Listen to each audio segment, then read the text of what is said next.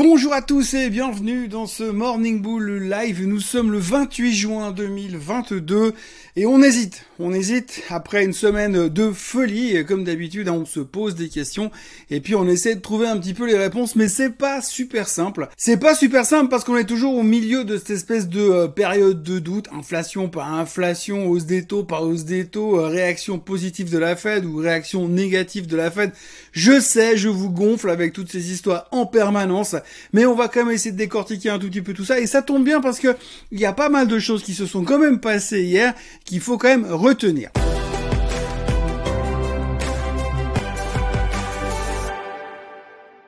On commence tout de suite avec le pétrole. Le pétrole est reparti en direction des 110, 111 dollars. Euh, la raison principale de la hausse du baril hier, c'est que monsieur Goldman Sachs, enfin ces messieurs de chez Goldman Sachs ont donc annoncé hier, ils ont réitéré leur objectif pour cet été euh, d'un pétrole à 140 dollars le baril. Alors c'est pas la première fois qu'ils le font, ils ont déjà annoncé ça il y a quelques semaines en arrière, mais maintenant que ça avait baissé, ça faisait mauvais genre, donc du coup ils sont revenus dessus pour réitérer leur target 140 dollars les raisons sont toujours les mêmes. Hein. Les tensions entre la Russie et l'Europe, tensions entre la Russie et l'Europe et le reste du monde qui ne va pas s'améliorer, qui ne vont pas s'améliorer, puisque vous l'avez vu, euh, les Russes ont attaqué un centre commercial hier. Le G7 est furieux. Euh, Biden veut interdire les exportations d'or en provenance de la Russie. Enfin bref, ils sont très fâchés de nouveau et ça marche super bien. On l'a vu récemment puisque les sanctions qui ont été mises en place euh, face à la Russie ont un effet quasiment nul. Enfin, il y a plus d'effet euh, sur la problématique de consommation énergétique en Europe euh, que directement sur la Russie, puisqu'on a vu que les Allemands ressortent leur, centrale à charbon, que les Français euh, sont en train de faire pareil et que visiblement Greta Thunberg doit être hyper contente de voir ce qui est en train de se passer au niveau du charbon en Europe et on voit vraiment que les sanctions qui ont été prises face à la Russie en ce moment ont fonctionné vraiment hyper bien. Mais voilà, c'est un petit peu tout ce qu'on est en train de vivre sur le côté énergétique et ça va rester un problème ces prochains temps. On a entendu beaucoup de commentaires de la part même des majors pétrolières pour nous demander de faire attention de pas trop consommer d'énergie alors qu'on est en plein été. Je vous laisse imaginer comment ça va être cet hiver, mais enfin pour l'instant c'est extrêmement tendu et c'est vraiment un gros gros gros problème. On avait eu un petit soulagement sur le baril ces derniers jours, ça repart à la hausse et ça reste vraiment un gros problème puisqu'effectivement si le baril remonte ça va être inflationniste, si on va vraiment à 140 mi-juillet ça va clairement être inflationniste. Et en même temps si on est en dessous des 100 dollars au même moment au mois de juillet c'est que la destruction de la demande sera réelle et que concrètement on pourra dire que c'est aussi une preuve d'entrée en récession. Donc c'est pas forcément une bonne nouvelle non plus. Donc on est un petit peu au milieu de tout ça. C'est un peu l'image du marché en ce moment. On est remonté de 7% et demi sur le Nasdaq en une semaine. Et qu'est-ce qu'on fait maintenant? Où est-ce qu'on va? Eh bien, probablement qu'on va devoir attendre les chiffres du PCE qui sortiront euh, jeudi. Les chiffres du PCE qui sont la consommation des ménages directement, qui est un chiffre qu'on regarde moins nous en tant qu'investisseurs au niveau de l'inflation, mais que la Fed en revanche regarde beaucoup.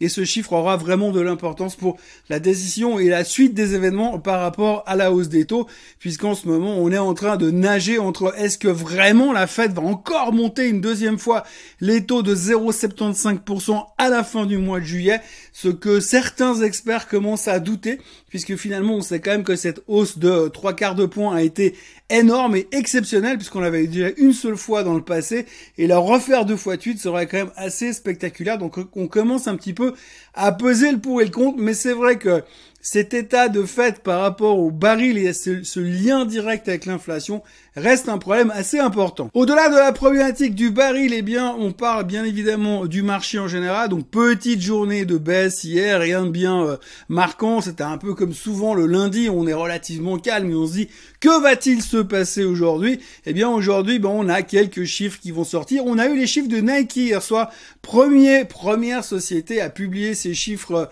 trimestriels. Donc, pour le second euh, trimestre 2022, c'est un niveau important. C'est important de voir ce qui va se passer. J'en parlais déjà hier.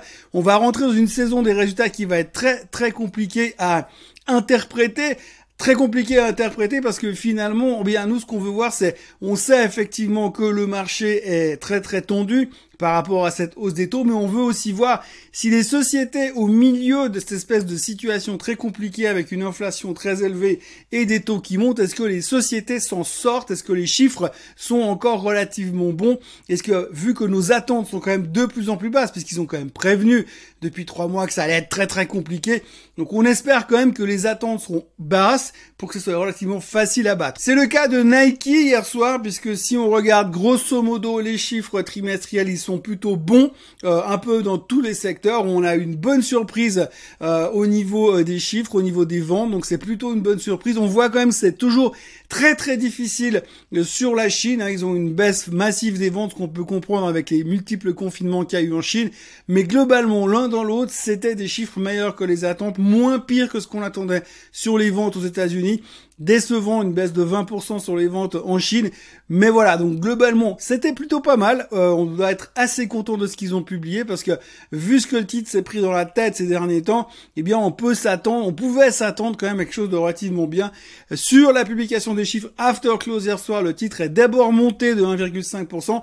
Et puis là, à l'heure où je vous parle, on est déjà en baisse de 2%. Donc on voit quand même que même si les chiffres sont moins mauvais que prévu, euh, même carrément en dessus des attentes, eh ben il n'y a pas encore cet engouement derrière. Néanmoins, quand on regarde un petit peu où se trouve euh, Nike d'un point de vue graphique, on se dit quand même que quelque part on devrait arriver un petit peu à revenir se positionner sur ce type de valeur parce que c'est pas la fin du monde non plus. Alors on sait effectivement qu'on n'a peut-être pas encore complètement pressé une récession, mais il y a encore euh, de l'espoir et peut-être que même si les récessions venaient à se presser avec des résultats comme Nike vient d'annoncer, il y a des choses qui sont plutôt intéressantes. Il y a un point que je voulais aussi euh, montrer, j'ai regardé un petit peu ce matin différents graphiques. Regardez par exemple Microsoft. Quand vous regardez le graphique de Microsoft, gentiment, on est en train de se repositionner euh, dans la zone de la moyenne mobile des 50 jours. Alors ça veut pas dire que c'est un bull market, ça veut pas dire qu'on est en train de dessiner une golden cross sur la plupart des charts, mais on voit quand même que finalement on est en train d'arriver dans une zone où on peut pas non plus aller beaucoup beaucoup beaucoup plus bas,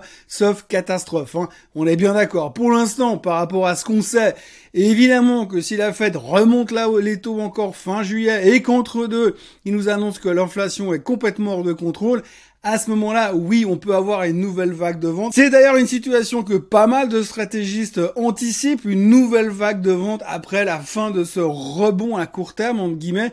Mais néanmoins, ce qu'on constate sur certaines boîtes, alors là je prends l'exemple de Microsoft, mais il y en a d'autres qui sont dans cette situation. Regardez par exemple SAP en Allemagne. Eh bien c'est pareil, on a l'impression qu'on est en train de revenir dans la zone de la moyenne mobile des 50 jours. Si on arrive à passer en dessus, ce sera un premier step.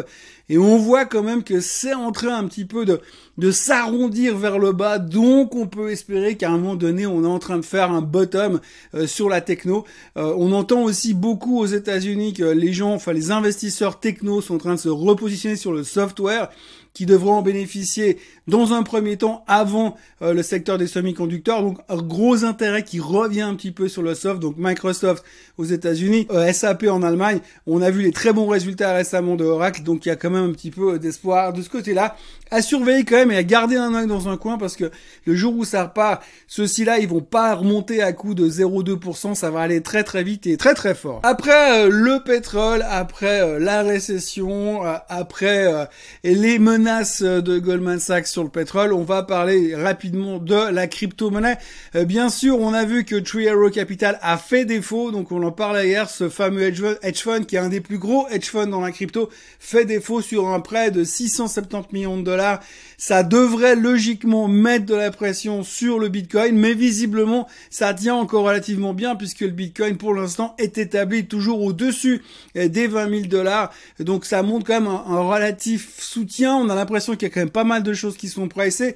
Je rappelle toujours que si on regarde ce graphique et si on part du principe que euh, on a fait un head and shoulder à la hausse il y a quelques temps quand on est allé faire les tops à plus de 60 000, alors je dis bien ça fait beaucoup de si, beaucoup de conditionnels, mais si c'est un head and shoulder, techniquement, on peut encore aller chercher les 14 000, les 13 000 dans un accès de faiblesse sur le Bitcoin. Mais pour l'instant, avec cette mauvaise nouvelle, cette nouvelle mauvaise nouvelle, eh bien, on est assez content parce que ça tient relativement bien du côté du Bitcoin pour l'instant. Donc là aussi, il faut garder un œil dessus.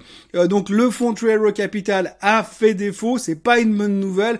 C'est encore une mauvaise nouvelle de plus dans le marché. On notera aussi au passage que Goldman Sachs a downgradé euh, Coinbase sur sur sel, donc de neutre à sel. Donc là aussi, en plus du pétrole, il nous faut une couche supplémentaire euh, sur euh, sur les cryptos. Donc ça met la pression sur Coinbase. La raison, c'est bah le, le milieu, le fait que Binance est en train de baisser les tarifs et que la concurrence devient de plus en plus rude. Je rappelle quand même que Coinbase a tapé les 400 dollars à l'époque de son IPO et qu'aujourd'hui ça vaut 55, donc une baisse de 90% euh, sur Coinbase par rapport au top, donc ça continue à mettre la pression. Au passage, on notera aussi que Monsieur Schroeder, qui est le patron de Binance, justement, a fait des commentaires relativement rassurants sur les cryptos. Ça veut pas dire qu'il a la science infuse, mais en tous les cas, ce qu'il a annoncé hier, c'est que lui, il a racheté du, euh, du Bitcoin à 29 000, il en rachète encore à 19 000, et puis il est très positif sur une crypto qui s'appelle l'hélium, qui est en tout cas son pic du moment. Donc voilà, il y a un petit peu à boire et à manger dans le secteur des cryptos. On notera encore aussi que la boîte FTX, il y avait des rumeurs hier soir comme quoi FTX, qui est aussi un crypto exchange, était sur le point de racheter Robinhood. Hier soir, Robinhood a explosé sur cette rumeur et puis ça a été démenti euh, cette nuit, ce matin. Absolument pas question que pour l'instant FTX rachète Robinhood. Euh, le patron de FTX a clairement expliqué que lui, il était plutôt chaud et plutôt impressionné par le business model qui avait été développé par Robinhood, mais que pour l'instant, ils avaient abordé le sujet à l'interne, mais qu'il n'était pas question de takeover, donc fin de l'histoire. On notera aussi que c'est le 114e euh, jour alors que Twitter n'a toujours pas été racheté, donc l'otage n'a toujours pas été libéré, on n'a toujours pas de nouvelles de Monsieur Musk et Twitter n'a toujours pas été racheté par Elon Musk, so far so good. Euh, pour le reste, on notera encore que la Russie déclare qu'il n'est pas inconcevable qu'elle puisse complètement fermer tous ses pipelines à destination de l'Europe. On notera aussi qu'il y a plusieurs euh, gourous de la finance finance, fund managers qui viennent, euh, qui se succèdent dans les médias pour dire que attention, ce qu'on est en train de vivre, ce n'est qu'un dead cat bounce dans le rebond, donc méfiance, le bear market n'est pas terminé, la récession, s'il y a récession, elle viendra plus tard, la Fed n'a pas encore terminé de faire son boulot, elle va continuer à nous faire très mal au niveau des taux, c'est un petit peu les prédictions qu'ils nous font, donc on a vraiment ce côté euh, prudence, prudence par rapport à ce qui vient de se passer. Mais vous avez aussi euh, d'autre côté, comme on dit aujourd'hui, au niveau saisonnalité, au niveau période d'investissement, ça reste plutôt pas mal. En général, euh, la période fin juin jusqu'à mi-juillet est plutôt encourageante pour les marchés. Donc certains disent que ça va encore monter. Et puis ensuite, on va commencer à se méfier au moment du, au moment de la, de, du meeting de la Fed vers la fin du mois de juillet. Mais évidemment que entre deux, on aura le, le PCE jeudi soir, le CPI bientôt, les chiffres de l'emploi, et puis bien sûr les publications trimestrielles qui vont prendre de l'importance ces prochains temps. Pour l'instant, comme je l'ai dit, c'est relativement calme. Des bons chiffres de Nike qui ont été décevants. Ça va continuer. On aura Bed Bath Beyond au niveau des consommateurs, de la consommation à partir de mercredi. Et puis, ce soir, n'oubliez pas, il y a la confiance du consommateur. Et ça aussi, ce sera important à voir un petit peu comment ça se positionne aux États-Unis, ça peut être rassurant ou alors carrément angoissant. Pour l'instant, les futurs sont légèrement en baisse. Je vous avoue que depuis euh, très tôt ce matin, ça va dans tous les sens, donc ça sera un petit peu la surprise. Euh, on verra un petit peu comment le marché se comporte. On attend pas mal d'informations. À noter que la BCE donc se réunit pendant trois jours, enfin depuis hier soir, durant trois jours au Portugal. Madame Lagarde va parler pratiquement tous les jours, et puis Monsieur Powell sera également invité au meeting de la BCE au Portugal. Et puis, euh, on ne sait jamais ce qui pourra ressortir, il vient leur donner un cours de savoir comment il faut faire pour monter les taux. Donc on va en parler beaucoup ces prochains jours probablement, beaucoup d'informations à venir, beaucoup d'inquiétudes par rapport aux chiffres de l'inflation comme d'habitude, et puis à surveiller bien attentivement le pétrole qui repart gentiment à la hausse. Voilà ce qu'on pouvait dire pour aujourd'hui. Je vous encourage à vous abonner à la chaîne Suisse Côte francophone. Je vous encourage à liker cette vidéo, et puis surtout, surtout, je vous encourage à revenir demain parce que c'est pas terminé, ça ne s'arrête pas là. Demain c'est mercredi, il y a encore plein de jours avant le week-end et avant les vacances pour ceux qui vont bientôt partir en vacances. Passez une excellente journée et merci d'avoir été là encore une fois avec moi. Bye bye.